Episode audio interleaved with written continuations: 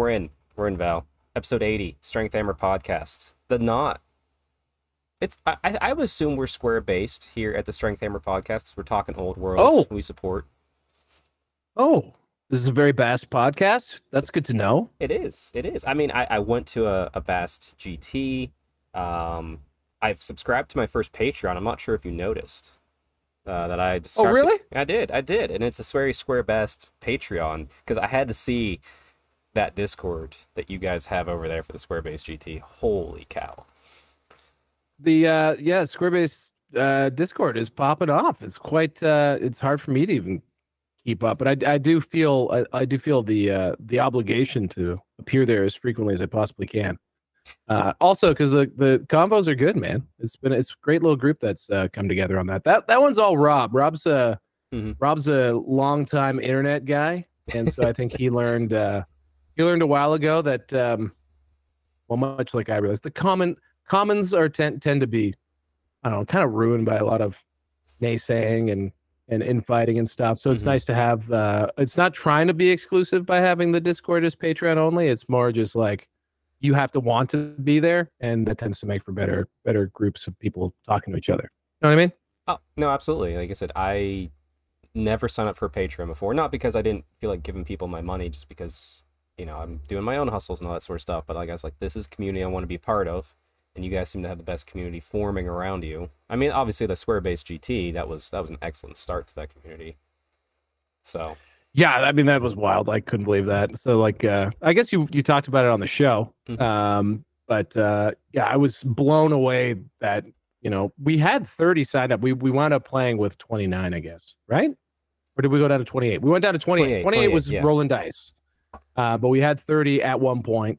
Um, actually, more than that. There were a couple drops. So the uh, but that was eighth edition fantasy, and um, nothing but like so much enthusiasm for that. Guys driving, who knows how how long? I don't know, 18 hours from the from the east coast of Canada. yeah, Uh, we had people flying in from the UK. We had Lord Blacksell came in second. pardon me.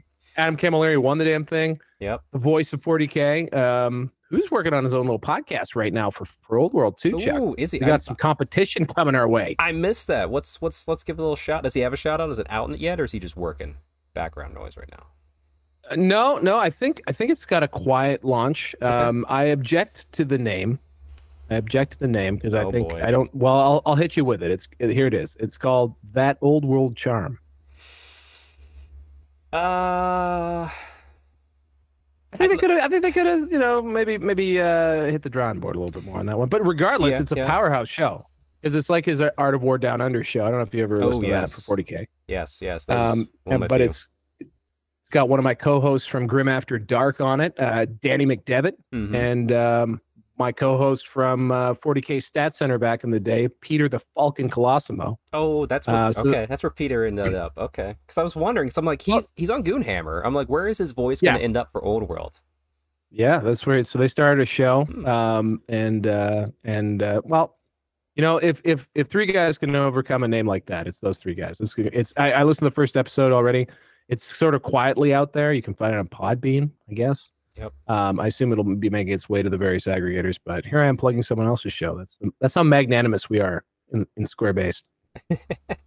Absolutely. No, I, I I'm looking forward to that because it's as you're aware, we're we're in between that that phase of we have the embargo open, but we have that two week pre order before we actually have the rules. So, you know, you and Yeah. I are consuming as much as we physically can.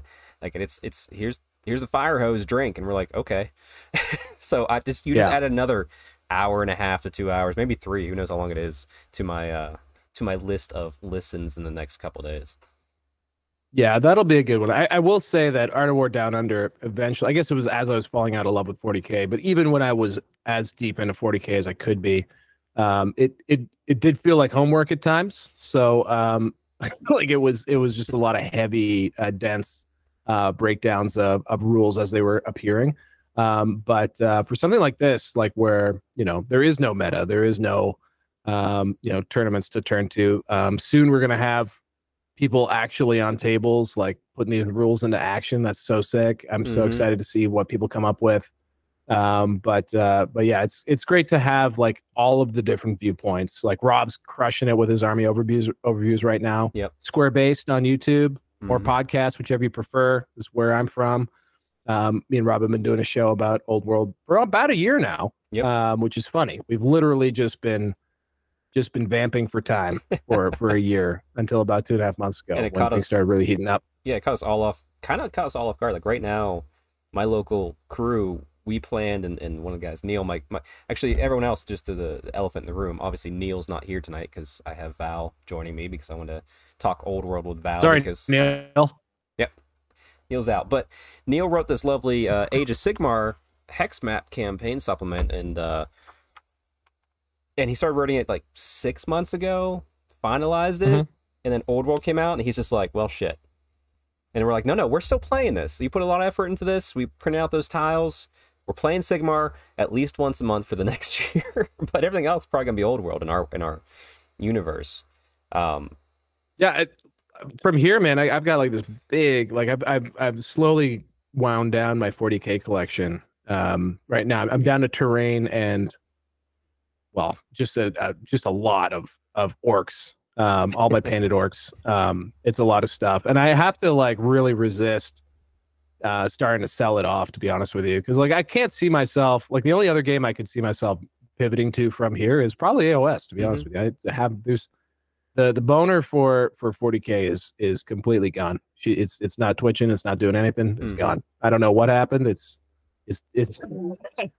I am so so incredibly jazzed for uh for what old world brings those from so many different angles. It's it's cool. It is, and and it's, I'm I'm blessed because I was enjoying uh you and Rob's podcast for the past year and a half because it so is my local scene because we've been playing. We never really, well, I don't say we never stopped. But probably about two years ago, we started getting back into it because I got the itch, and got it going again, and those guys were very. I remember you would, would Yeah. when I posted about my first Empire army. I'm sure if I went back, like the first, uh, my first thing was I saw this like painted Empire collection. I was like, "Fuck it, I'm doing it." Oh, sorry, is this a No, you can swear. I don't know where, what, where we fall. Nope, anywhere, anything's fine. Probably not. Probably tried not to. But anyway, this isn't a, this isn't an Australian podcast where I'm supposed to. Um, the uh, anyway, I picked up the second hand, really nicely painted Nordland army, Mm. and I swear you got you had to have been one of the first people to post on that. And I think yeah, you were you, you guys were gearing up for uh, for our sort of Christmas time uh, uh, Warhammer Fantasy game.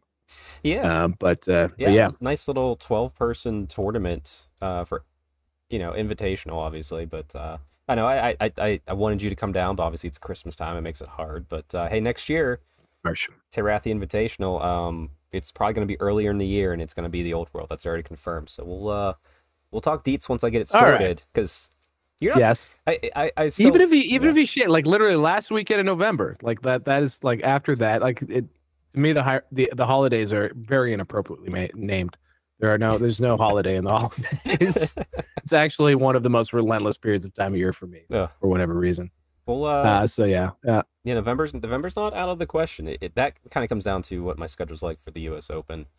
Because usually, Yeah, yeah. sometime in November, they put in the uh, grand finale, and I, I want to be, I want to be part of that uh, 40k grand narrative because that's super fun. That's the fun part of 40k right there, narrative.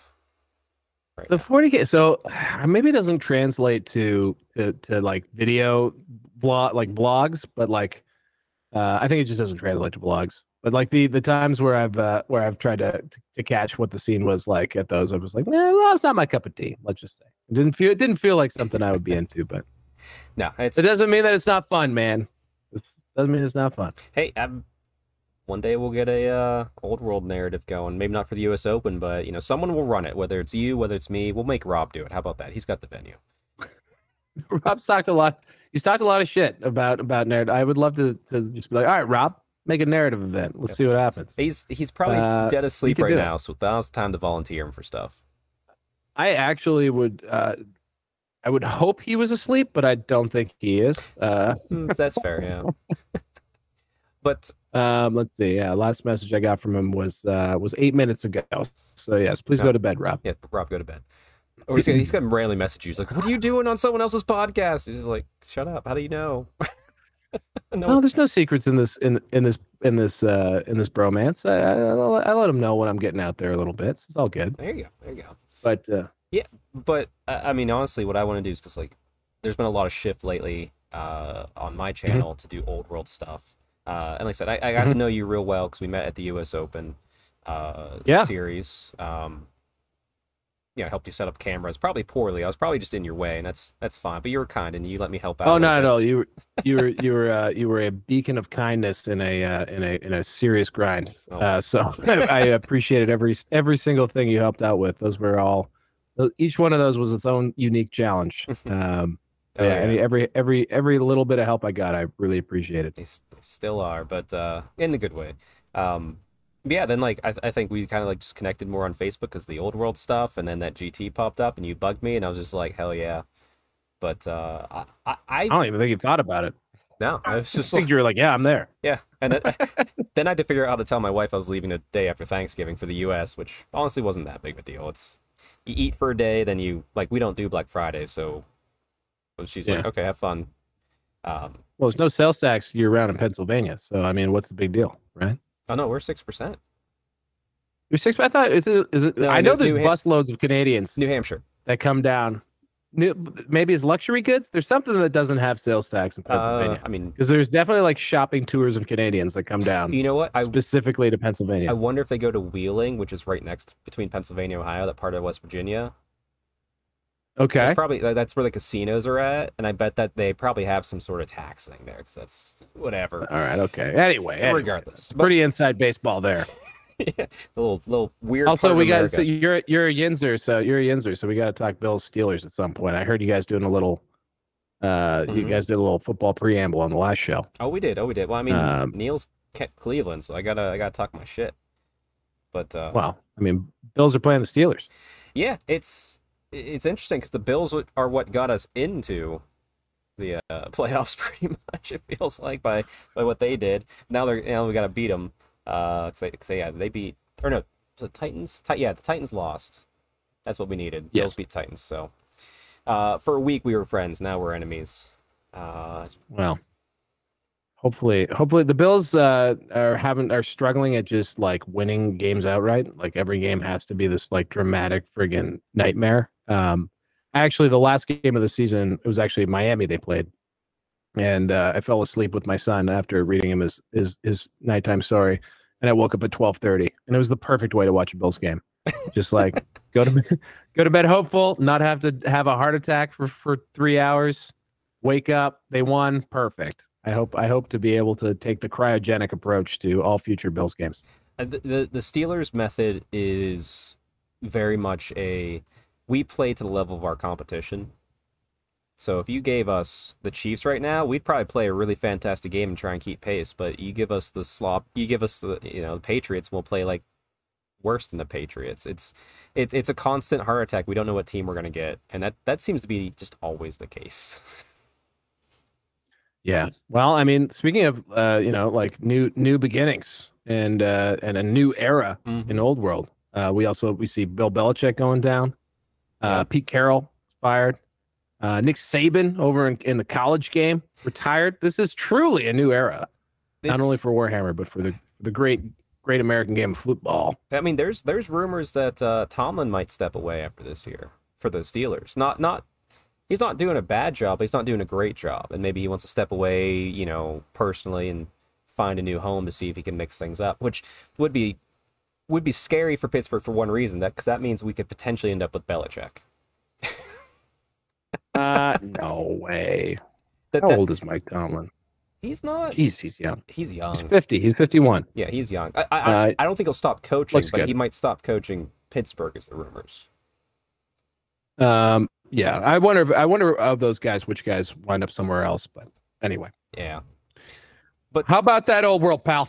Old World is fantastic. And then uh, yeah, like I said, that's that's why you're here, so we can learn more about you, point point people Mhm. towards your show, and uh, also just just enjoy Old World. Like, what about that pre-release? Like, how how was it for you? Uh, not not not let's. To me, the queue system worked. I know other people had issues, but tell me, what what was your perspective from this pre-release? Like, what did you go for? What were you concerned about? Any issues? Did you temper Um, yourself? I what I did. Well, I, I didn't. I mean, for some people, like you didn't fucking ever yourself. Uh, but I did like I, I a couple things happened actually that really did help. One, for whatever reason, Dice didn't make it to North America. Yeah, because I don't know if that ship is uh, on the wrong side of the of of, of the Houthi rebels in, in Africa or something. But uh, yeah, it didn't didn't make it.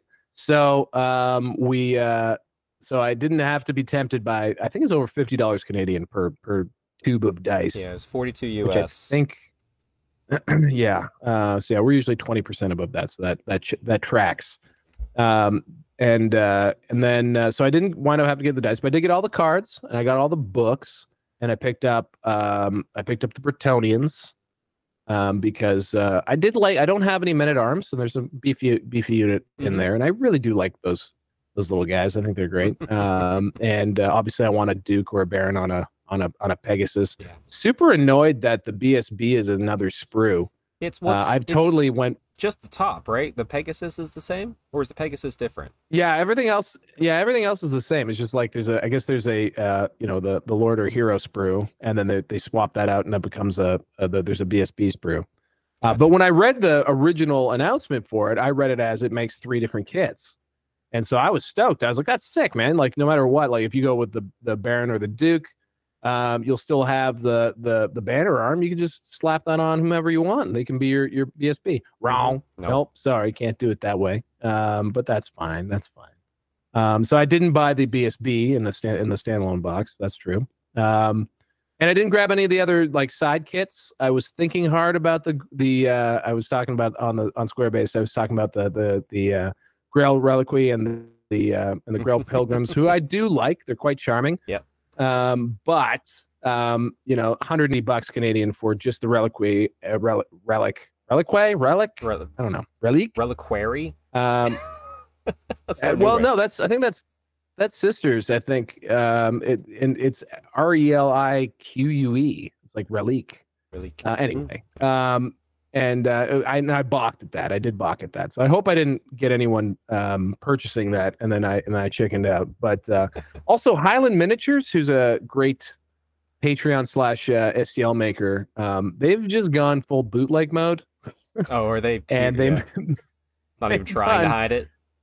Yeah, once upon a time, I felt like they were kind of putting their own spin on stuff, but their their Bretonnians are just Bretonnians. Uh, well, uh, so they, guess... and they, this month they had the the Grail relic, and uh, and so I think if if I feel that I need them, I, I'll probably print them off. Well, I guess but I've if, got if they I do... gave I gave GW uh, close to a grand, so that's fine. Oh, there you go. I, I suppose if uh, Highland Miniatures uses the old fleur de lis instead of the new one that GW has, technically aren't they safe? so just making French knights. Maybe then. I don't know. I'm I'm not an IP lawyer. I don't know exactly where where things uh, you know, start and stop. Yeah, they're just making French knights, but even just their the dimensions of them, mm-hmm. like um, uh, although they uh, they're they're like they're, uh, Highland sculpts in in very much a heroic scale. Um, so like you know, big hands, big big faces. Um, but they uh, they also um make their models at 32 millimeters, so they'd be more at home in in like uh, in like the OS scale. Um, and it's also interesting to notice that things like the foot knights, like the the the foot knights of the realm that are, are coming out, when you look at them side by side mm-hmm. with some of the men at arms, like they're clearly at the new new scale of of that GW works with, which is you know roughly 32 mil. Yeah, and um, heroic, and that's jarring. It. Like uh, like it's it's it's it's it is a significant jump. Um, and at the rate that they seem to be refreshing these lines, there's going to be a lot of there's going to be a lot of scale uh, mismatches, but that, that's fine. I mean, that's, that's the way the games are always. That already exists. Like if I look at my high elves and I have my swordmaster, like you know, my block of forty that I have. Here's all the Island of Blood ones, and here's the old metal ones. Same thing for White Lions. I don't think I have any of the old metal Phoenix Guard. Maybe like one or two. So like I don't have it there, but like even that, yeah, you could see the creep there. I'm sure it's just gonna get worse and worse. I, I although I'm and I mean I, I like a lot of people like object to the the the, the bigification, but uh, I I personally love it. I think I I, I really love the mm-hmm. the sculpts that GW comes up with. I think that's the only reason I was bummed about when we first knew that Old World was going to be mostly old range, old models. Um, I guess I was mostly bummed just because I was excited to see, you know, what would a you know 2020 you know three version of Tomb Kings look like. You know, like what would oh, they do with skeleton horsemen? You know, what would they do with these things? Mhm. um, and uh, and to so to not get to get that full full force of GW's uh, sculpting might was uh, you know a little bit of a lunchbox letdown. But those of us that were paying attention had a lot of months to work through all of those emotions. Um, it's been interesting watching the internet catch up to where all all like Yeah. the uh, the super nerds have been for a while. Yeah, I, I can't remember how many. Uh, ev- like so, I was on Warhammer Weekly last night with Vince to talk Old World, and like almost every episode I've done since that last article about the whole legacy and support, like it's just Oh, like man. it's like, hey, we we knew mostly about this. This this one ten sentence line is the issue right now. Don't worry about the other parts that you're also worrying about. It's it's fine, but um, yeah, no, I mean, I- it- yeah, it's it's fun probably- them catch up. Yeah, I got to uh, likely should probably soft shoot around it, but it does seem kind of like a it's a questionable call. Uh, the Yeah. the legacy stuff.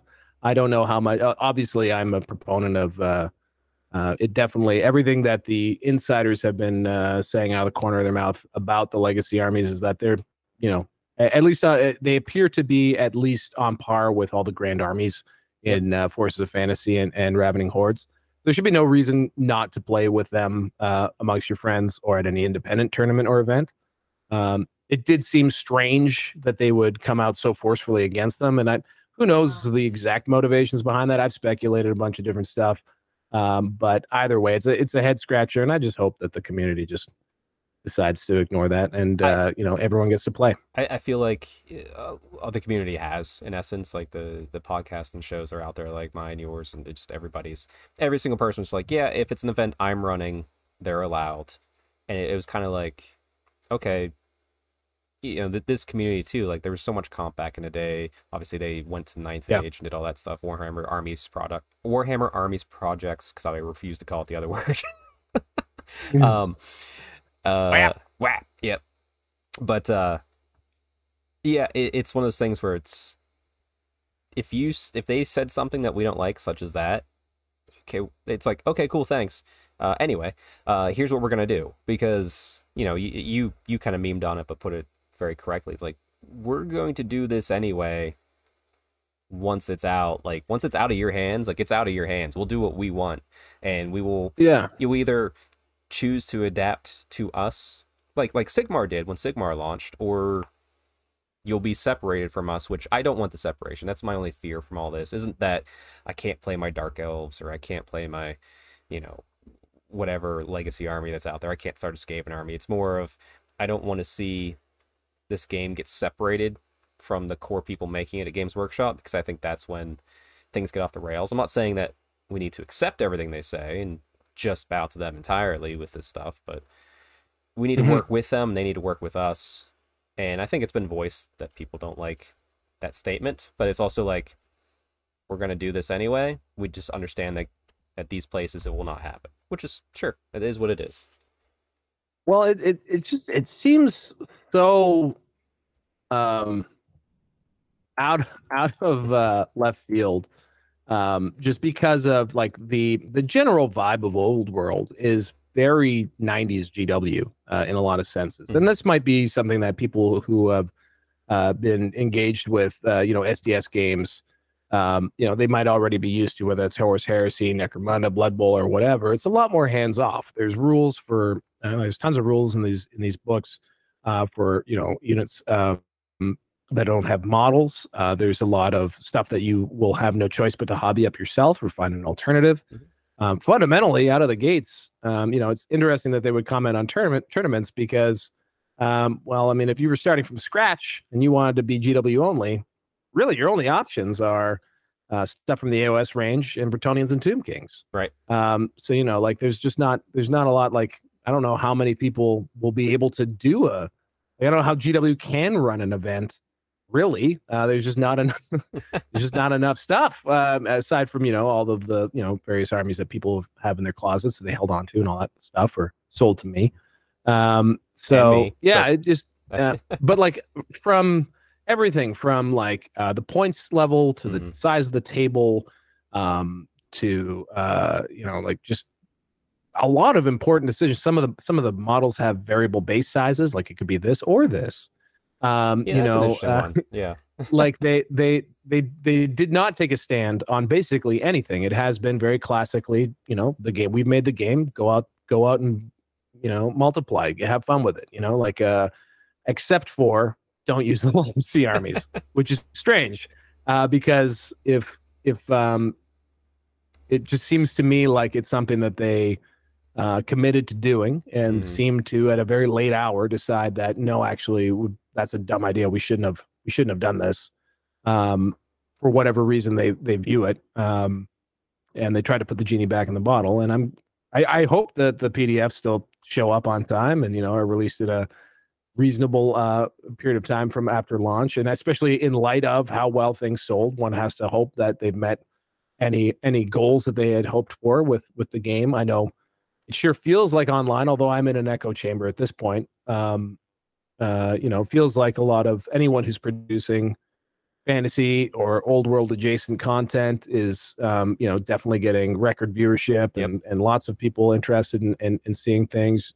Finding out everyone is a, a former fantasy player that, uh, especially in the tournament scene, that wishes they could have been playing fantasy this whole time. So, like, this game has got legs, um, and uh, it just seemed really strange to at the last second say actually half of you guys you can't play um, which is basically what i took issue with so. Right and hopefully uh i'm glad hopefully things they said it they said it before the pre-order day thankfully but also it's like that's hurting literally your... the day before. Yeah that's hurting literally the day before yeah. and i think what like I said, the mo- most community, the people who are just like, yeah, we're gonna play this anyway, or like we've been around and following this, we knew there wasn't gonna be support, we're just ignore this line. But like, it did break my heart whenever I jumped onto the old world Facebook or Twitter, and someone just going, am I not allowed to play this game? Like they were just like they yeah. just globalized it, uh, you know, because that's what happens, and then just rapid fire. It's like no, you can play. You're you're you are perfectly viable to play. You are welcome. Bring out your Skaven. Let's have a good time.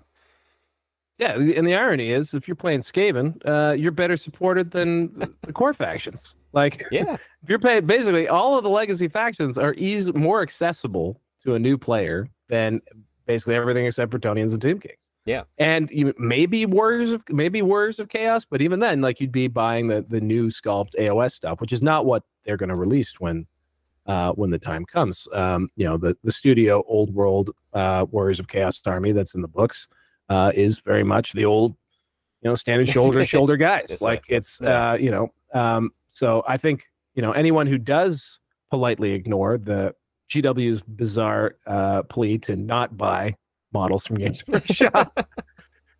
Such a bizarre world. Uh, you know, is going to have a really pretty army, um, and uh, we'll have lots of opponents. I sure hope. Um, but yeah, so hopefully it becomes a non-issue. The other thing is too is that I think um, as a company, um, you know, it, the, because a they wrote those seven factions, so someone thought that they should be in the game. I like to think that's probably the game designer. Yeah. Um, and uh, you know, at some point they thought, you know, it it's not right to to start this game without those factions because that's totally something they could have done. Is said, nope, we're coming out with nine factions.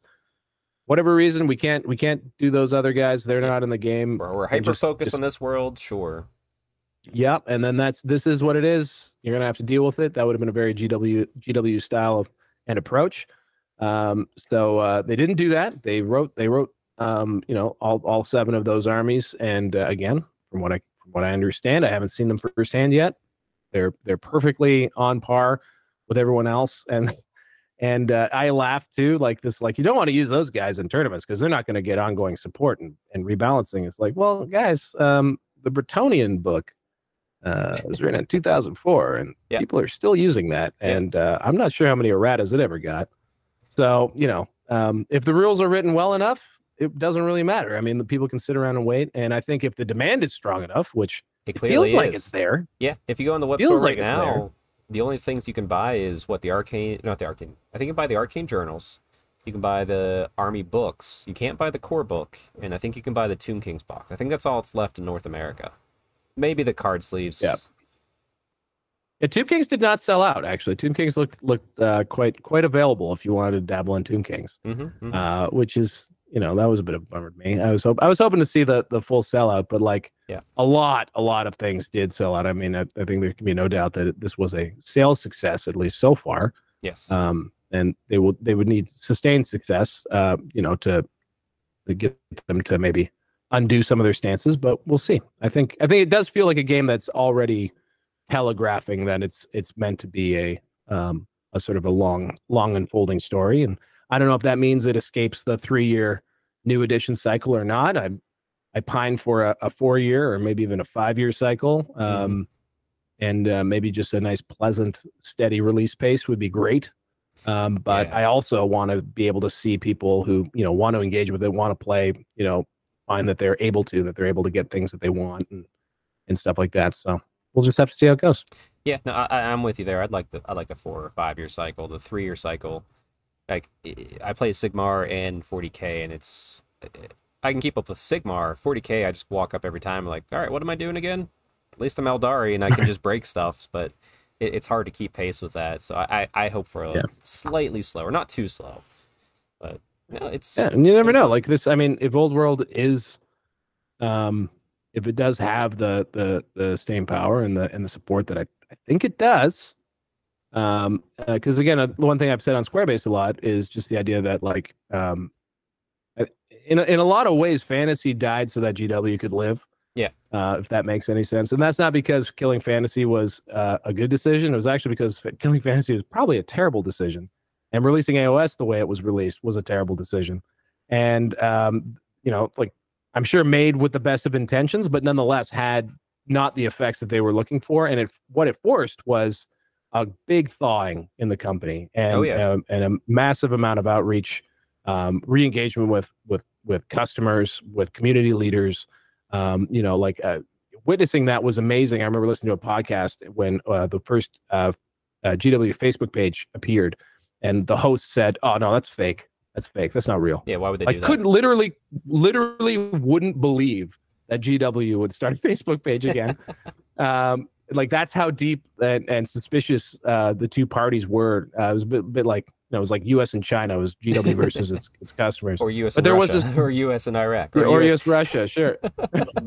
but there was this great, there's this great thawing, right, and and a re-engagement. I think Eighth Edition 40k, from in my experience, and also the the original General's Handbook, uh, you know, for the players who played AOS, were these really cool um, collaborations. That's the way yeah. it felt. It felt collaborative. It very much um, was. I, I lived in that because I went to Sigmar, and I was like a you know like a little person on Twitter, and like there wasn't many of us. So, you know, when it, it GW was coming to Adepticon, me and uh, uh, my friend Tyler, we reached out and we set up a meeting with, you know, Andy, Smiley, Pete Foley, and like you know like the rules writers, like you know Jess and Ben. Like it was, you know, one of the highlights of my my hobby life because they're just like, yeah, let's yeah. go. And we filled the room with people from the U.S. who were like community leaders and you know top players, you know, wherever we could based upon like my knowledge and you know, it, it that's where things formed. I think out of that, the first playtest community formed for Sigmar, and then they started doing that for 40k as well. And it's just like, yeah, and like it expanded. And it, it, you are right, it did make a um,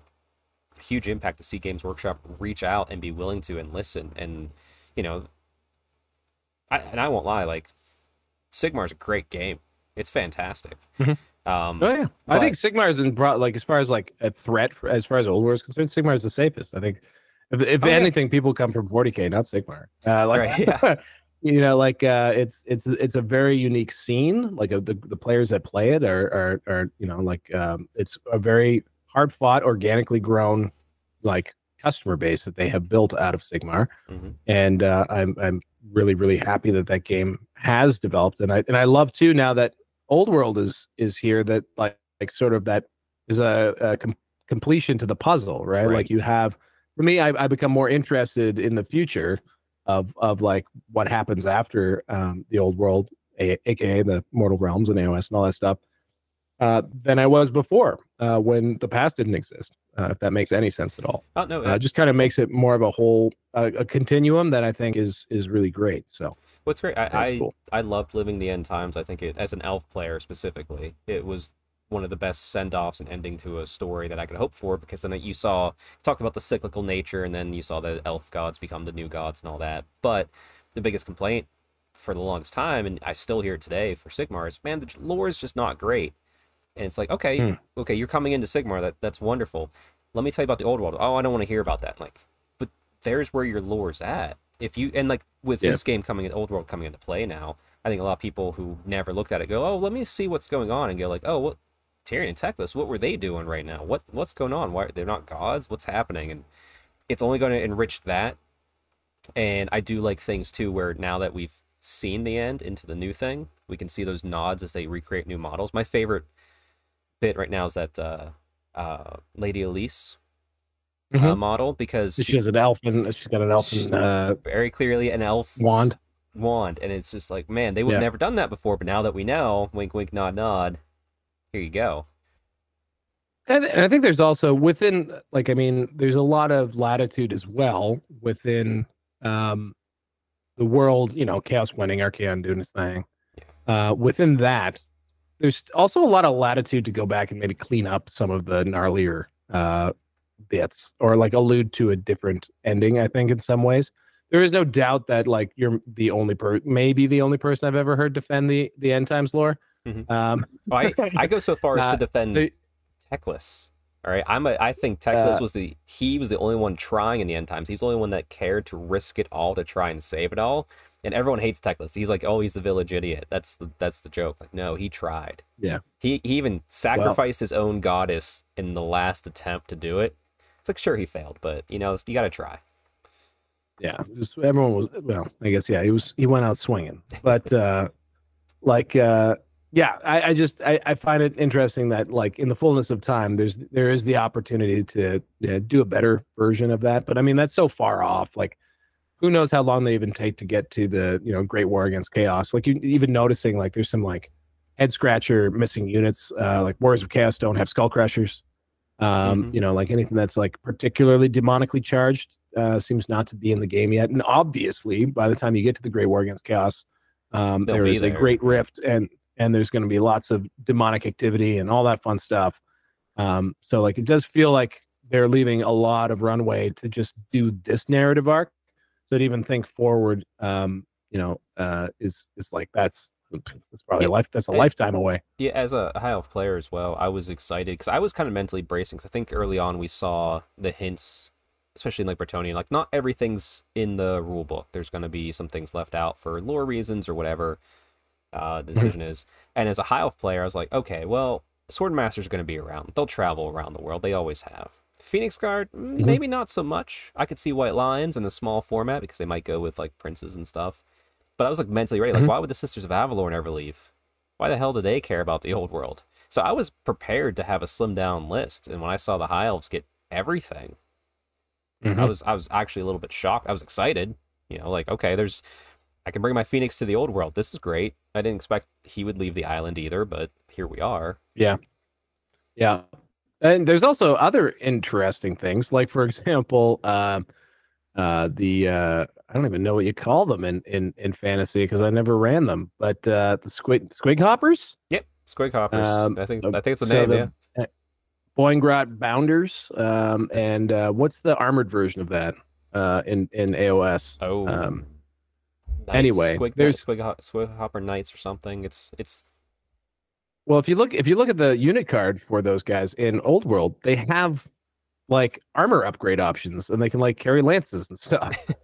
which is not what they is not what their original model would have let them do. So like they're that that's like a designed crossover that again, like I wonder sometimes like how much uh of the like the very specific setting that then like the no crossover thing was always there and like how much of it was something that came in right at the end mhm. um, or at least in more recent history as they um, as they started trying to like strategize this rollout. Um, so yeah, like there's uh, it's it's interesting to see what you know what what's made the cut into old world and and what what's been uh, left behind. And there's also lots of there's lots of eighth edition models. Like I think um, I think I may have um, done that Warhammer player thing of not of, of like reading adding a sentence or not reading a sentence fully. I, Oh, I yeah. assumed like all models would be supported, much like uh, the eighth edition uh, uh, 40k transition included every model in the range, including a lot of stuff that either never existed or was out of print. And um, and there's tons of eighth ed models that just you know um, don't appear to have any rules, especially all the like the, all the all the Forge World stuff is missing.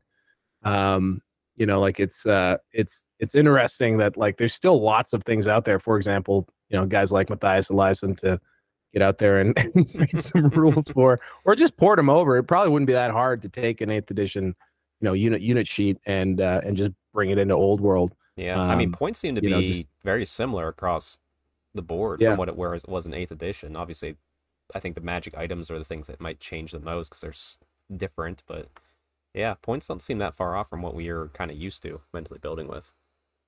Yeah. Um, but yeah, that's all. Yeah, all that range stuff. And like, in fairness, too, uh, something that really blew my mind was when we first saw the pre-order list, and like this is half of the stuff. Like this is just wave one of Bretonnia and and Tomb Kings. Like there's still more to come. Right. Um, and it was a crazy amount of stuff. Like Yeah. the web cart, the web cart was overflowing, and to think that there's, you know, nine like of like supported factions that they got to get through, and then on top of that, you know, another seven that I would suspect they'll get around to, and then on top of that, probably Kislev, I don't know, your your bet Cathay, like your that- guess is good the as- yeah. there's going to be some wild cards like they're not going to not have like a fully new army um release like that that's that's got to happen i mean that that's that's their that's their moneymaker right there is like a Mhm. totally new army I would buy a Um, Kislev army right now if you made it. a hundred percent. I uh, would be like, take, saw take it all. I saw someone on facebook I've, I've only ever i've never really seen someone take like a modern painting approach to the old kislev armies so they always kind of looked a bit derpy to me and it was yeah, oh, never yeah, yeah. like some people really are super into them and that's great but like i've never seen one that was like holy uh, and this person had done it and it was it was it was amazing so to so to have like that level of painting on top of like maybe some like really nice new models like that'd be pretty all right Mm-hmm. um and Cathay obviously is is out there and uh and and the wording of the the the the back in the Warhammer Total War uh sorry the Total War Warhammer 3 sort of hype build up the wording in those those things is that these are armies in the old world and again this is a long time ago now this is right. like 3 4 years ago um 3 years ago Uh, Anyway, it yeah, doesn't matter. Four years ago was the start of all this, I think. uh it's 20 yeah 2019, at least, 2019. at least 2019 yeah Yeah, okay 2019. um so anyway it, maybe 2 years ago then is when they did the Cathay and the the Kislev sort of uh teasers um and they talked about how they wrote like an actual army book like an eighth they were, talked about writing an eighth edition army book you know for Mhm. the devs of uh of total war which oh that'd be cool to to be Ye- able to see You know, it's it's one of those things that it's probably there. They probably, you know, it's probably not tested. It's it's just like in creation, but you know, it's it's on some dev's hard drive right now in the office on the OneDrive or whatever. Just just sitting there, and we're all just like, man, just a peek. Peek would be great.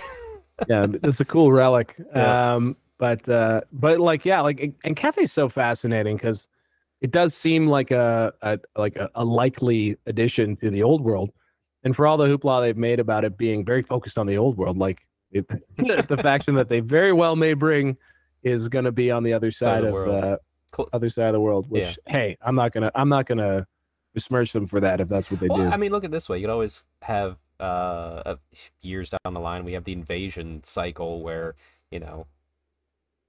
Cathay comes over, and that's when we get like maybe the the lizardmen come out from Lustria, and the dark elves start raiding again. Like they could do cycles like that. I mean, that, that what I do like is that the world's open. I and I do appreciate in the last of the articles uh, from the devs they, they talked about they're not necessarily going to just stick to the straight timeline. They might bounce around a little bit. I got an idea. Let's Yeah. do it. So like, we might even go before the 2279 a little bit or or past it. I mean, obviously we won't go into the old world um end times setting. I don't think we're going too far, probably not you know, outside of where we're at, but it's just it's fun that they get there's a lot of options.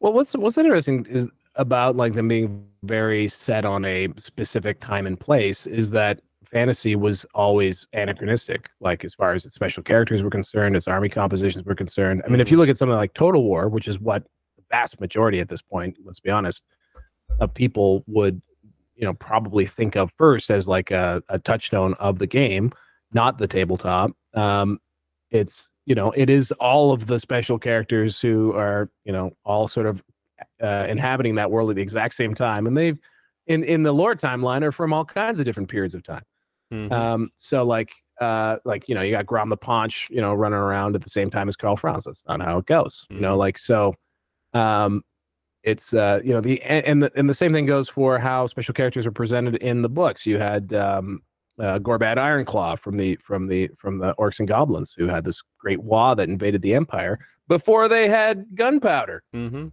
That's how like far back in the timeline that is. Um, you know, like this idea that like the von Carsteins are are all dead. Well, um, you know, like that's actually pretty recent history, actually, uh, as far as where we are in the old world timeline. Um, and so like it would be I, you know, one of my one of my wish lists is uh, you know, if they ever do bring vampire counts into the game, which I gotta think they will at some point, maybe they go back, maybe they go backwards and they do a little uh they do a little vampire like uh, vampire wars Yeah. campaign cool. supplement or something like that to bring them in. I mean, I, I would love Um, personally to do a campaign supplement where it's like the War of the Beard again. I know that's really far Mhm. back, but you know, with the dwarves and the elves, their technology is never changing. So maybe maybe dwarves don't have gyrocopters. I don't I don't remember if they did during that that book series, but you know, just just seeing Right. where Yeah. they could go is fun. Yes, and and like, and this is one of the things like, uh, and again, not to brag too too much, but it is one of my least favorite chestnuts. Is is uh, one of the great justifications for blowing it all up was that the the narrative space was too tight. Oh. Um, you know, like they didn't have they didn't have the they didn't have enough freedom to be able to do stuff in, the, in this in this tiny little one world that they had. It's like you mean like planet Earth? Do you think there's not Yeah. enough stories to tell on planet Earth? Wait, the entire history of planet Earth. Um, so it always rang a little hollow for me that that was one of the justifications. But uh, Yeah, there is so much, in fact, um, like even around the old world, you got Tilea, Estala, uh, Estalia, Araby, um, and like a lot of people are like, oh, you can't do Araby. I'm like, yeah, you could, man. gosh. like if you ever such an amazing, It- such a rich yeah, like source of of mythological uh, and historical figures that you could pull and very amazing like do them such justice um like yeah, if you want to Oh, see man. a true like exploration of those random places in the old world, the best book series is the Gotrek and Felix, because they they roamed Lustria on random there? places. They were they're in Araby for a little bit, like, but it's usually like a chapter or two. But it gives you enough to go, what the hell's going on in this place? This is pretty cool. i'm uh like uh i'm the one i'm in uh i, I listen to them in audiobooks occasionally um and usually as a way to fall asleep um but the one i'm on they're on they're on like what do they call this like the doom barge what's the big floating zeppelin thing that the, the dwarves have the uh, thunder barge Thunder Barge. Yeah, they're on like a they're, they're on like a thunder barge going up into the chaos wastes Mhm. um, is the story. Um, and uh, it might be Daemonslayer, as a matter of fact. Um, and I just love it. It's it's so much fun. Um, but like the settings and places and and stuff are just very evocative. Uh, and like I don't know, the old world is a is a is a really fun place to get lost in. It's also got a really strong tradition of role like lit, lit, literal role play through Yeah. the Warhammer uh, fantasy role playing books, which actually have developed these places and spaces, you know, far beyond any of the tabletop books ever did.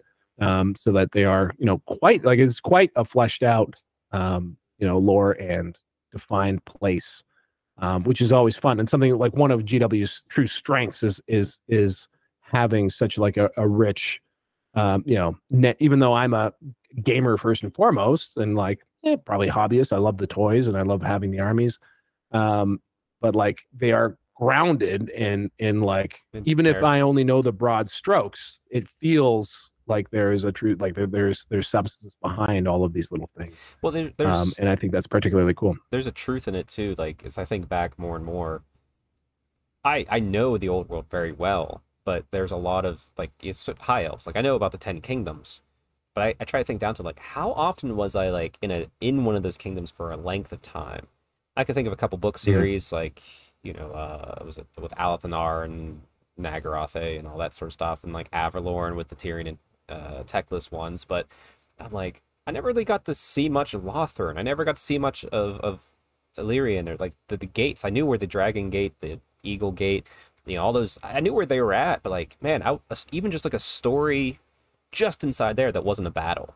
Like, there's still there is so Right. much we could tell in there. Um, but there's something I did want to hit on with you specifically because you're the only Yeah. other person out there that I've ever heard talk about this, and that is Okay. the potential of, I guess, alternate timelines or multiverse, if we want to go with a Warhammer Oh, yeah. fantasy Yeah, yeah, multiverse. 'cause yeah, I think you and I are in in on that.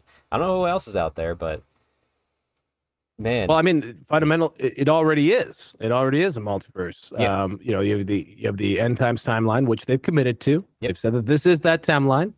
Uh, but there's the original Storm of Chaos uh, uh, timeline where Archaon um, doesn't quite do the trick, but obviously, and uh, there's a really wonderful interview with Gav Thorpe uh, with uh, Jordan Sorcery, hmm um, and uh, he talks about uh, the development of that. It was a summer campaign, and essentially it was an attempt to do the end times without, you know, the end part. Uh, essentially, change up the settings so that there was, you know, the opportunity for narrative advancement and all that kind of stuff. And um, and it sounded to me as though it was one of the reasons um, Gav wound up uh, leaving was that the direction was no, we're not. We're going to unwind a lot of it, and that's actually the the, Mm, the story of Eighth Edition. Right. a lot of the books unwinds a lot of retcons out a lot of that that storm of chaos um, sort of changes to the lore and then eventually it comes to the end times and they kind of do the whole thing they just take it all the way uh, instead of uh, sort of halfway. Um, so uh, there's that there's of course there's blood bowl. Blood bowl is an alternate alternate universe. Yep, they just find the book of Nav Uh, instead. Yeah um, Uh, know, the- and there's actually The MMO was the MMO was a alternate timeline too, because in that Archaon failed and there was a Tzeentch ever chosen. oh wow really Yeah, yeah, that that's a that's a whole separate timeline, and like there's a I think there's like three or six books about it, and like the comic book. I have all that because I love that MMO. But yeah, that's technically an alternate timeline because it was it was post Archaon as a failure of something. Like they didn't talk about it. It was just like here's the new Ever Chosen. He was like a Tzeentch guy. It's like all right, yeah it's and- cool. And maybe that's a maybe that's a, a, a maybe they took the post Storm of Chaos a sort of setting, and and ran with it in that direction. Um, I think, and and there's no reason, like honestly, like you like GW pivots all the time, right? Oh, like yeah. there's no reason why such a thing couldn't be. But also, I think it's kind of beside the point. Yeah, Um, It's just know, fun. like it's it, the what ifs are always fun. Yeah. We know we know what we're Yeah, in, what- but like what ifs are fun. What ifs are fun and also very zeitgeisty right now. Like the Marvel Cinematic Universe is confusing as hell because they've Yeah. embraced they've embraced uh, you know some of the most wacky elements of of sort of the the comic book narrative of like having um, you know multiverses and and you know different different instances of the same person and all that kind of stuff. Um, and we are, of course, uh, you know, in a in a in a setting that uh, you know uh, has the realm of chaos, uh, you know, and like trying to break through its gates at all times. You know, there's Well, no reason actually- why I, I, there couldn't be something like this. I'll put this out there too. It was in one of the uh, early. I'm not sure if it was. I think it was the second audio drama for the Gotrek's Return to the Old World. And it's near the end, and Tzeentch is trying to tempt him. There's a realm gate that would take him to the place where, if you remember, do you- it, it's spoilers for the end of Gotrek and Felix in the Old World per se, but um, It's fine. Uh, obviously Gotrek gets separated from Felix for his reasons, and Felix is like semi buried in like this cave, like on the side of a mountain, and like there's. It sounds like he might be rescued, but like that's kind of where the story ends. He's writing down the the doom of Gotrek that he's finishing his story just in case he runs out of air before he's saved. But Uh-huh. Gotrek is shown a realm gate that goes back in time to the old world, and he was almost he was he was considering pulling Felix through. So it's like, and and not take that whole thing aside. He chose not to. Well, whatever. Um, but the fact that they've They leave they leave that, they that left narrative option open. Yeah. that's there. Like there could be a realm gate that like opens up and boom, this random stormcast finds himself back in the old world. Just one. sure. It's just like, what the heck dude, would yeah. he do? Like that would be a fun story. Him just walking around, just like punking the chaos warriors that think they're BA, and he's just like, "You're chaff." yeah. yeah, yeah. Um, yeah, it- it'd be cool. Uh, but I'm I for one uh, am uh, pretty satisfied with actually the place they decided to to put this game, like narratively. In a lot of ways, the the Great War Against Chaos um, um, is kind of what feels like the present day should have been. Um, Mhm. hold on a second. Investment set up to Okay, Yep, yep. cool. Um, no, I just making. I got Windows Update. Wanted to turn my computer off. So if I vanish, I'll be back. Don't worry. All right. Um, the um, but yeah, like I, I, I, like I really, I really do feel like the, like because you have the Empire as as sort of um has been infighting, and it really isn't the Empire that we, um, you know, from the end times timeline Mhm. would would know it as. It's actually like a bunch of squabbling city states and and provinces. There's no real sort of unification of it at all Right. at this at this exact moment. Um, and yet all the other uh, you know all the other factions are kind of where they were ish. Um, you know, like uh, you know, I'm sure the elves are doing elf stuff and uh, Yeah. No, I, I- plan on and, doing. and uh, Bretonnians are yeah. And like you know, like it, everything sort of just feels like this is the this is the right place actually for the narrative setting, um, and I don't need to think past it really. Yeah, no, I, I'm I'm personally I'm gonna be doing here soon a uh like not maybe a video series, most likely one video, since I think in the term of the High Elves, what were the High Elves doing at this time? Where was Tyrion and Teclis and Alarielle? You know, all, all that sort of stuff. Like what battles were recent, not recent. Just kind of think about that scope helps me put it in perspective. Um, but yeah, no, I- I'm excited. And what's fun too is you know in the Mortal Realms, the Age of Sigmar, it's like oh the the, the, the big thing that happened in the past was the end times. And when we were Mm. fighting through the end times, big thing that happened in the past was the Great War of Chaos. It's kind of like, what was that thing? We had some stories, and I'm glad we're not in it, because being in it would just feel like you hit the ground running with with narrative options and all that sort of stuff. I'm going to enjoy this lead up, and I can't wait to see that story unfold slowly.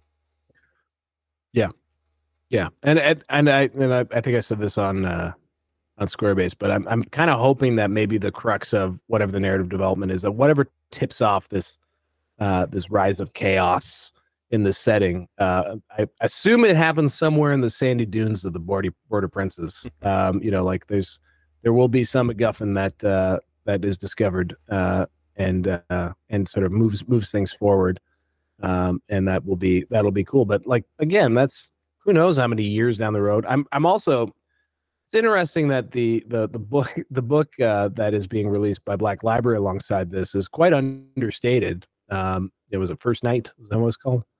Uh, it's a, a Bretonnian book. Uh, something Lance, Um, Lords of the Lance, First Lance, First Lords of the Lance, Lance, First Lance, Lord of the that. Dance, There you go. something like that. Um, it, it it's not very uh doesn't seem quite very it doesn't seem very grandiose in its scope anyway. It's not like um you know it's it's not like centered on any any like Major what will be point, or yeah. is major character. Yeah, it's it's more it's very it seems like much more of a uh, setting establishing sort of a world building type uh, grounding type novel. Mhm. Um, we'll see. I actually I did pick that one up. That's actually I picked up the, Oh, the limited edition of that.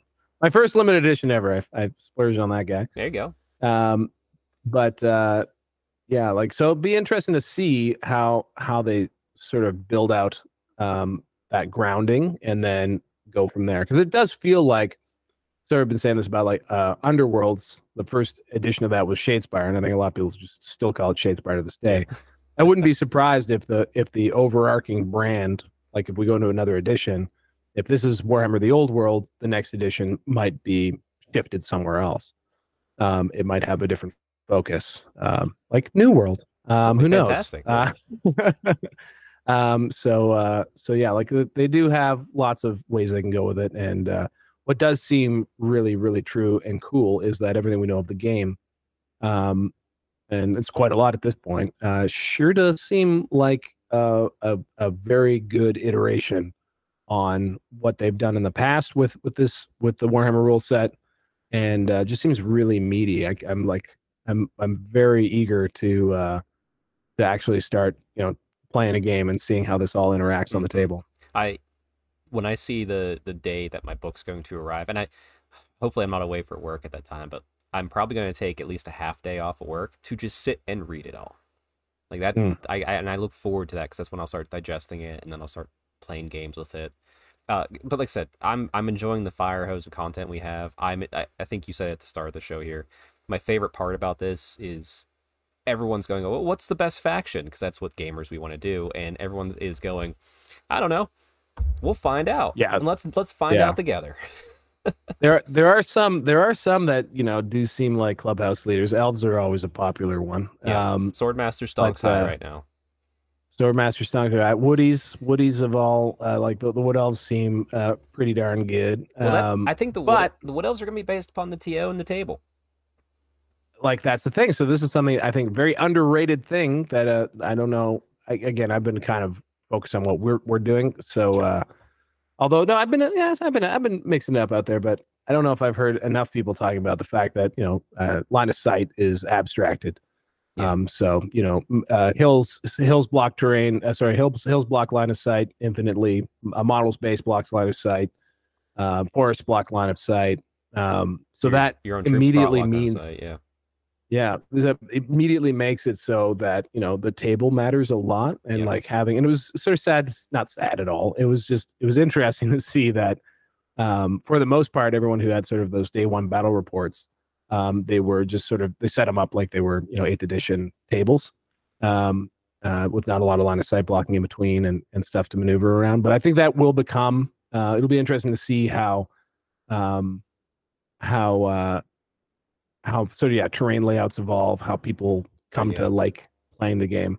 Um, i know that uh, ETC the ETC pack and I'm, I'm sure anyone who's familiar with ninth ninth age which unfortunately i'm not really um, would would be very comfortable with the idea of like forests and, and hills blocking line of sight. That was a that was a key found that was a key point of their pack which changed the game quite significantly obviously uh, for anything that's shooting. Um, just the fact that uh, the table, although the bases are bigger because of the way charges work and and the way movement is, um, you know, the table. Sorry, the the table is a six by four, uh, but the bases are bigger, so you'd think you have less space. But because charge ranges and threat ranges are are shorter, hmm um, uh, they actually the table as a result is now going to be bigger. I'm be very curious to see how maneuver works with that. Yep. Um, a little bit less there seems to be a lot, a lot restriction on lot maneuvering. pushing our also Yeah.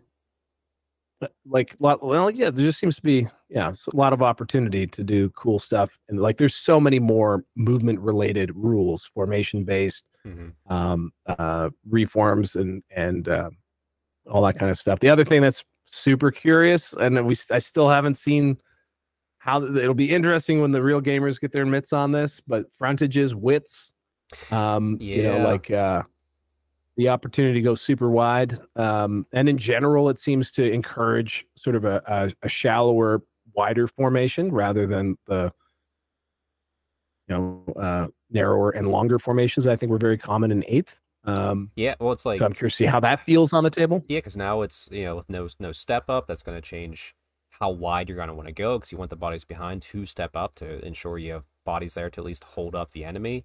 Uh, but I think too, you know, at Square Base GT, I had a Lothern Sea Guard and Sea Helm, and I'd be charged instead of staying shoot. I would reform and get steadfast and be five wide and like six deep. Well, technically, I just put myself in marching column now. what does that mean? Yeah, or like uh, you, you've also got uh, uh, drilled as one of the USRs Mm. uh, in this, which allows you to change your formation before you move. Feels like you might be able to do that before you charge, if charging is movement. Um, so you could be in a um, you could be in a marching column, or you could be even just in sort of a, a more of a narrow formation, and then go as wide as possible to maximize your attacks on your frontage. Um, you know, because you can reform up to two ranks, I think. So say you even if you go from like a you know, being four deep to two deep, um, you know, suddenly you're very, very wide and you have a lot more guys swinging. Um, and from what I think, I think it works. The way it works is that guys who I think you remove from the outsides in, um, as far as like when you're imagining casualties, Mhm. I might be misspeaking there. Um, but um, that would mean that like you do have to grind through a lot of guys before there's no one left to strike back. um, which uh, anyway, it's gonna be it's gonna be really really interesting. I mean, uh, yeah, you're and- just you're just explaining that we, you know, Square Base, Strength Hammer, and all the content creators, we have a lot to talk about for the next couple of years. so, mhm. and it's gonna be interesting to see like what sparks us as a community as we form, like what things pop up. It's like you know, like I think the first debate uh, you and Rob already talked about is 1999 versus 2000. It's great. I mean, the yeah, we kind of we gotta just try it. There's gotta be events where they say this is what we're trying, see how it goes. Another event does a different way, see how it goes, and then we gotta talk about the terrain while that's happening too, probably. And like you know, well the, I- Yeah.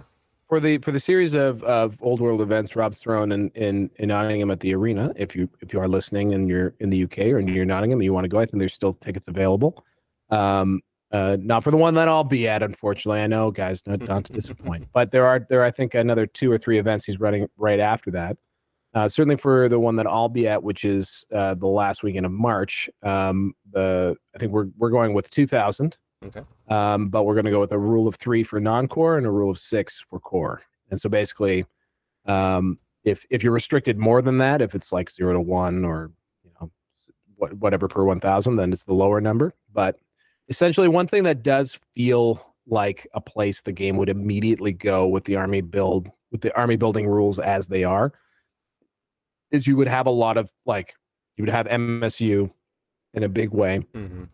Uh, with with a lot of um, you know the best single entity models uh, being repeated a lot. Um, You know, it also opens up a lot of opportunity for magic like magic spam, um, and that's all not necessarily terrible. I know AOS has a different sort of culture around this. It's been interesting. Rob and I clashing over over this on this topic. I was shocked when he when he acquiesced and said uh, he actually didn't even acquiesce. He just sent me the the rules he wants to use in the pack, and it had rule of three, and I was like, "What? How dare you? I I I I I got one." Um, but no, he's. I think I think he's sort of on board. I, the reason why I feel like that's probably a wise way to start is that, especially from an event meta uh, perspective, and what you guys do in your games, guys, like at in your clubs or at your events, you can use uh, a restriction or you can not use a restriction. Play out of the rule book. That's fine. Yep. Um, is I just think that, especially when we start getting larger events, if they if they are sort of the out of the box, um, very loose um, uh, building guidelines, um, we're going to see a lot of builds and armies that are, I think, a turnoff to a lot of people, and I think they will be discouraging, uh, a discouraging effect of you know whether or not someone wants to go into events. I think you want armies to look like armies, and the way that the army building rules are constructed um, definitely leaves a lot of opportunity to build armies that are going to be, you know, the equivalent of Taudar from seventh edition 40k Oh, yeah. um, you know, you know, bringing in allies, uh, and then only the best, uh, only the best unit as many times as you possibly can. Um, and that's, to me, that's not ultimately where. I mean, if if that meta did develop, and it probably will, because not everyone's going to think restrictions are a good idea. Um, I think that invariably, in my my history of watching this, uh, that type of unrestrained army building, generally speaking, does not stay unrestrained. The lid gets put on it eventually. Um, I am curious, for example, to see is there going to be uh, an official because they're talking about tournaments in their in their uh, in in their roundtable. Obviously, events are on their minds Mm-hmm. um, as far as like people playing this. Like people will play these things at you know tournaments or narrative events or wh- whatever. Um, you know, so like I wonder, will there be a, a like uh some form of uh you know match play, you know, sanctioned pack um, for this game that comes from on high? That would be super fascinating to see. Mhm. Wouldn't be surprising either. It would you know like a I mean, yeah. at least on that kind of stuff. if we have it at the U.S. Open, like you have, we have to have it created.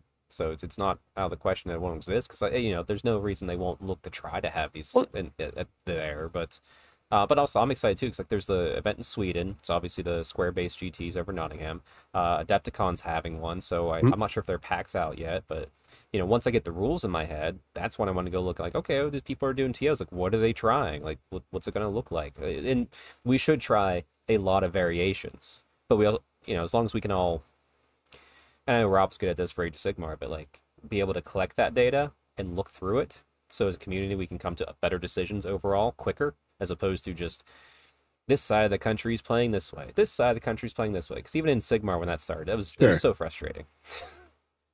Yeah, I, I just think that I, I just think there are certain things that are a foregone conclusion. Um, there is an intersection between spam and theme, of course. Like some things being spammed, uh, you know, or, or like repeated uh, a lot in an army list, uh, can be very themey. Um, and and Well, look, at the Arcane Journal, appropriate, the but- Chariot list. yeah, but sure. But I mean, those are core units. Like you expect to see tons of core units, That's right? true. That's true. um but like uh uh like that's that's that's not what i'm talking about like it's it's, it's more like yeah i don't know i don't know man i'm just i saw eighth edition i was there i lived it you know blow by blow uh and all the way to its felt like a long time but actually wasn't i think it was uh within the first year of its release uh, would have been adepticon would have been tyrants versus uh poxwalkers uh and adepticon on the top table. It was like nine or ten flying hive tyrants. Hmm very good list. Um, and uh, and uh, I'd say a few weeks following that, uh, we saw the rule of three uh, get implemented into into 40k, and then suddenly like that that really snapped it um, into um, and that worked really well for 40k as far as like bringing the the the the styles of armies you saw into some sort of a um they, they looked a lot more like armies that you would expect to see Right. as opposed to just cramming all the best stuff that you possibly could in. There was some restriction, little economy of choice, and uh, and the game was just gangbusters all the way up to Space Marines 2.0. So like I think I think that uh, one way or another that if the event scene does a take off, and there are lots of armies out there being played, and if if they are out of the out of the book as opposed to any sort of community comp applied, um, we'll see I would, I would, I would, I would suggest we'll probably see some pretty wacky lists that yeah. um, are a bit of a turnoff to you know people who aren't games gamers first, um, and uh, and you know what might ruffle, uh, might might wrinkle their noses at those things because even now, like with the, you know, I don't know how many gyrocopter lists that appeared Oh briefly uh, there, like evil theory crafting. Yeah. Um, you know, even even with that, like obviously that's a list that has vulnerabilities and could be counterplayed and things like that. Um, Well, but you actually, know, I like a watched- uh, Before recording this, Mountain Miniatures did their stream, and it was dwarves versus beastmen, which was great to see something that wasn't Tomb Kings and Bretts for once. Uh, I mean, I saw a few, oh but for like, sure. Um, but he had two gyrocopters, and uh, they didn't really do that much. So it's like, yeah, there's clearly vulnerabilities. Like, sure, you want to spam this, go ahead. It just means we're we're gonna know how to beat you eventually, and once we do, you're never gonna win a game again with that. Maybe, but there's also lots of. I I would say there's basically I want people to get out first. You know what I'm saying? Oh yeah, And I would say there's probably more people who would be like you. you we're, we're also talking about a community that's going to be a lot of returning players, a lot of people coming back to the game, and their most recent memory was a, a, a tournament meta which they found. And it's funny, I have to use this word because Warhammer players are literally like this: offensive. they found the tournament meta offensive. It did not. It was so counter to their tastes hmm that they were offended by it and they didn't like the way the game played and all that kind of stuff. And I feel like the same thing. I felt the same way about people's opinion of tournament 40k when I started playing in seventh. Like they would see what was was on the table in the seventh edition tournament game, and they were literally grossed out by it. Like it was like, how could you do this to this beautiful game? And then basically what happens there is then you get a, a situation where the players are blamed for being, you know, gross whack dudes, like being these these like try hard guys, just like just you know, like non-gentlemanly, which is the most bullshit word in the world.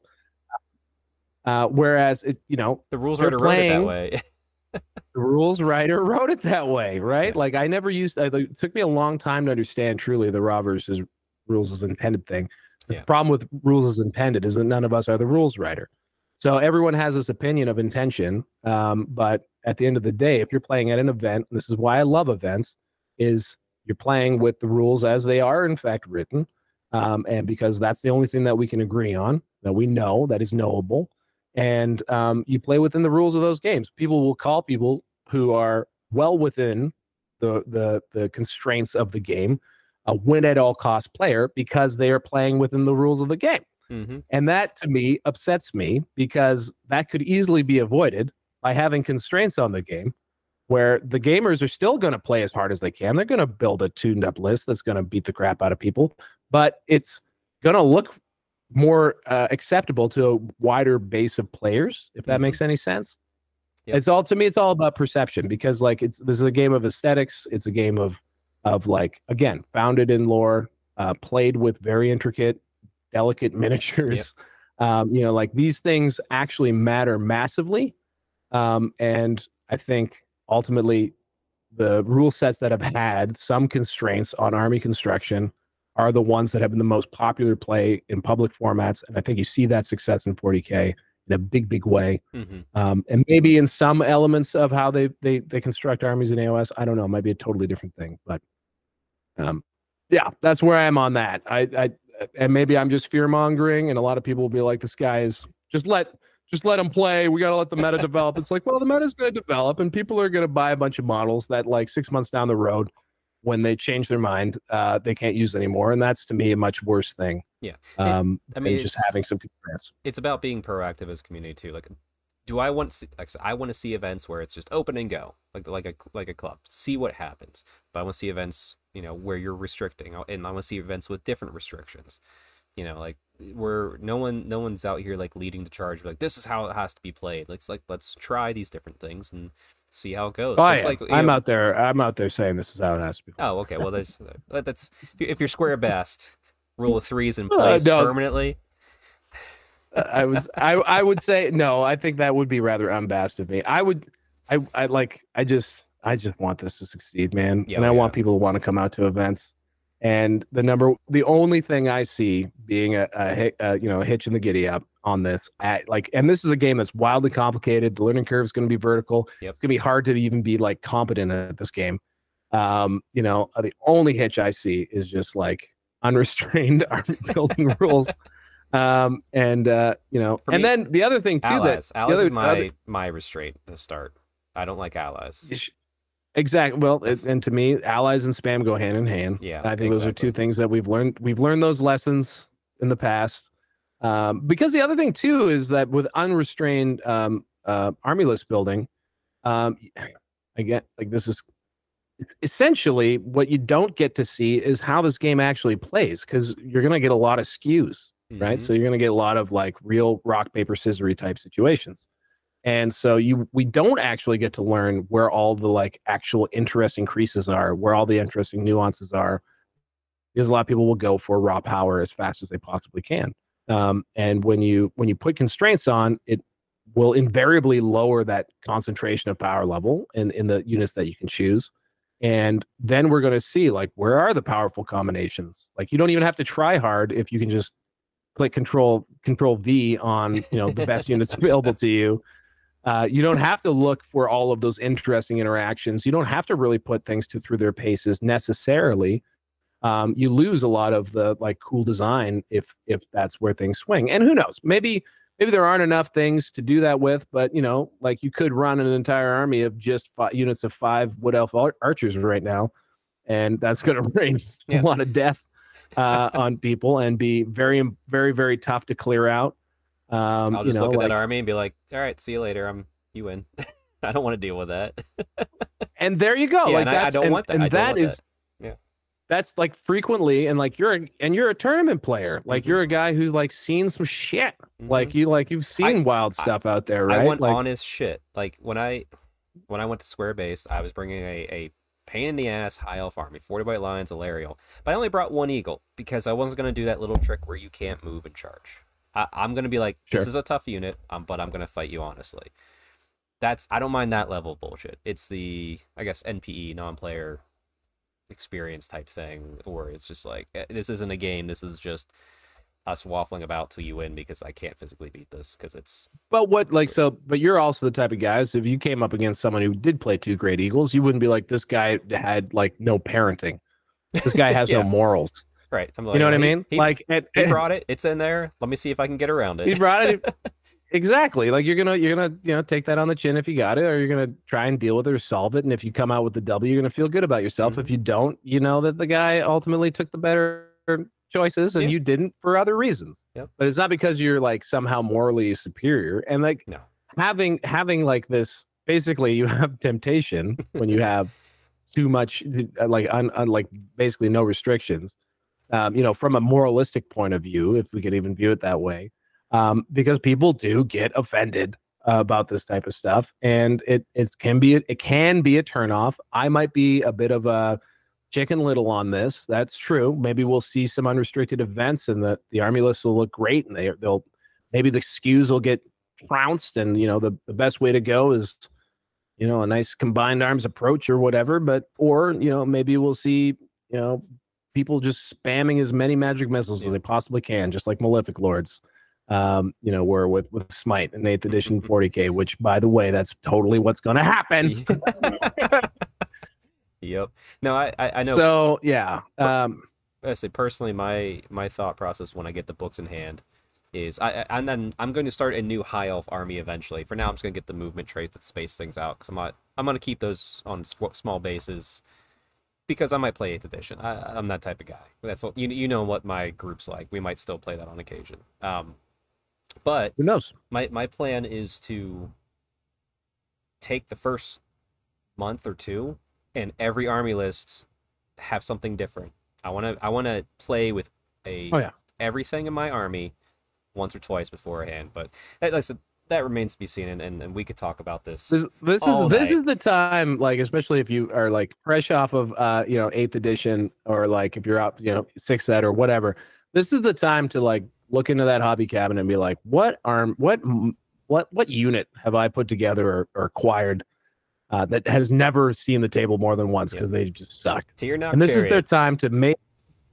This is their time, man. Like this is it. Like this is the time to get those those dudes out and just try them. Um, that's what I love about like refreshes and like resets is like everything is good until proven otherwise. Yep. And uh, and that's what I want to see. I don't want to just see armies of one unit. I want to see armies where we're trying as much different shit as we possibly can, and like that's why that's why I believe in some restriction. Um, and uh, I guess I can get off my little soapbox here. Everyone can call me uh, call me an idiot. Yeah, Uh, that's fine. That's fine. in the I'm comments o- I below. can only let us know how influence- idiot of- of a Val is. I can only I can only influence. I cannot I cannot stop you, nor would I try and stop anyone from playing in a in an out of the out of the box tournament. And uh, I'll probably wind up playing in a few myself. We'll see how it goes. Yeah, it'll be fun. I, I look forward to seeing how this whole community grows. Uh, I'm glad that there's so many voices out there now, and like I said, I, I know you guys have seen growth. Even I, my channel's seen growth. Talking about this, over- Awesome. because it's been it's been a good time. Um, so yeah, let's let's just get out there, have a good time. So Val, before we head off, because you know we've we're about that at that time for the length of, of a usual show. Um, where can All they? right. Where, I'm, I'm gonna put links down below, but where can they find you? Where's the best way to get in contact with you to talk some square bases, or listen to you talk about square bases? Uh, well, yeah, if you if you want to just listen, um, uh, you can you can uh, find us on any of the podcast platforms. We we uh, our primary platform probably YouTube, um, uh, where we do a, a podcast with me and Rob, and Rob's been cranking out edited stuff too. That's Square Based, uh, a Warhammer Fantasy in the Old World is the subtitle, but Square Based should should do it for you if you just type that into YouTube. Uh, we're also on all podcast platforms as well as an audio only podcast. If you wanted to listen, we've got some good good rambles where Rob and I go back and forth on a lot of, a lot of similar topics. Um, and um, yeah, that's that's where we're at. If you're desperate, you can go back into our back catalog on the Honest Wargamer streams. Um, that's where we originally were, were posting those. There's a playlist on YouTube if you if you're desperate enough for that. I like the first episode. First episode's good Yep.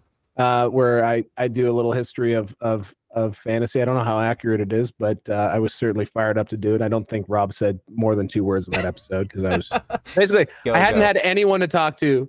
I hadn't had anyone to talk to about fantasy yet. Like like a couple of local friends that I had like strong armed into playing against me here. Mhm. And then uh, and then Rob was like, I want to do an old world show. I'm like, I'm there. What time? He's like, Well, I recorded 11 a.m. GMT, 6 a.m. my time. Yeah, sure, I'm there Let's do it. um, and uh, and uh, and if you want to see because we're we've moved on from it um, just the back catalog there's also uh, only old minis question mark episode uh, where we come to the realization that only old miniatures would be in the in the old world and that was actually a real that was that was a real moment Come uh, come to for us Sigmar moment, show yeah. because it, it definitely that was uh are we are we really are we doing this? Even if it's not our wildest dreams it was it's pretty close but uh you know that was that was a big bit of a gut check. Um and there was a there were fewer fewer episodes for about a month. But we got our win back and i think i think we're we're uh, we're pretty positive and and uh and fun show to listen to. So uh appreciate you having me out here chet. No, I, I thank you for being here. I, I, I hope I get that uh, legendary Heffelfinger bump on the viewership for this episode. uh, right now, Scary, apple bump yes uh, Scary has the most watched of the podcasts. So oh so we'll see oh, see if, if the if the hef can take it down. But no, thank you for coming here. I'll put links to, you know, your your your your Twitter and also the Square base down below. So go go check it out because they're doing a Oh great yeah, and job. if you if you if you want to if you want to chat with me, I'm very easy to look up on Facebook. I'm Val Heffelfinger, the only one, um, and uh, that's usually uh, a good way to reach me. Um, and if you like what you hear and you want to bother me in the discords, uh, that's Patreon only. But hey, listen to some episodes first. See if you see if you want to hang out with us. Yep. I, I bet you will because I I did.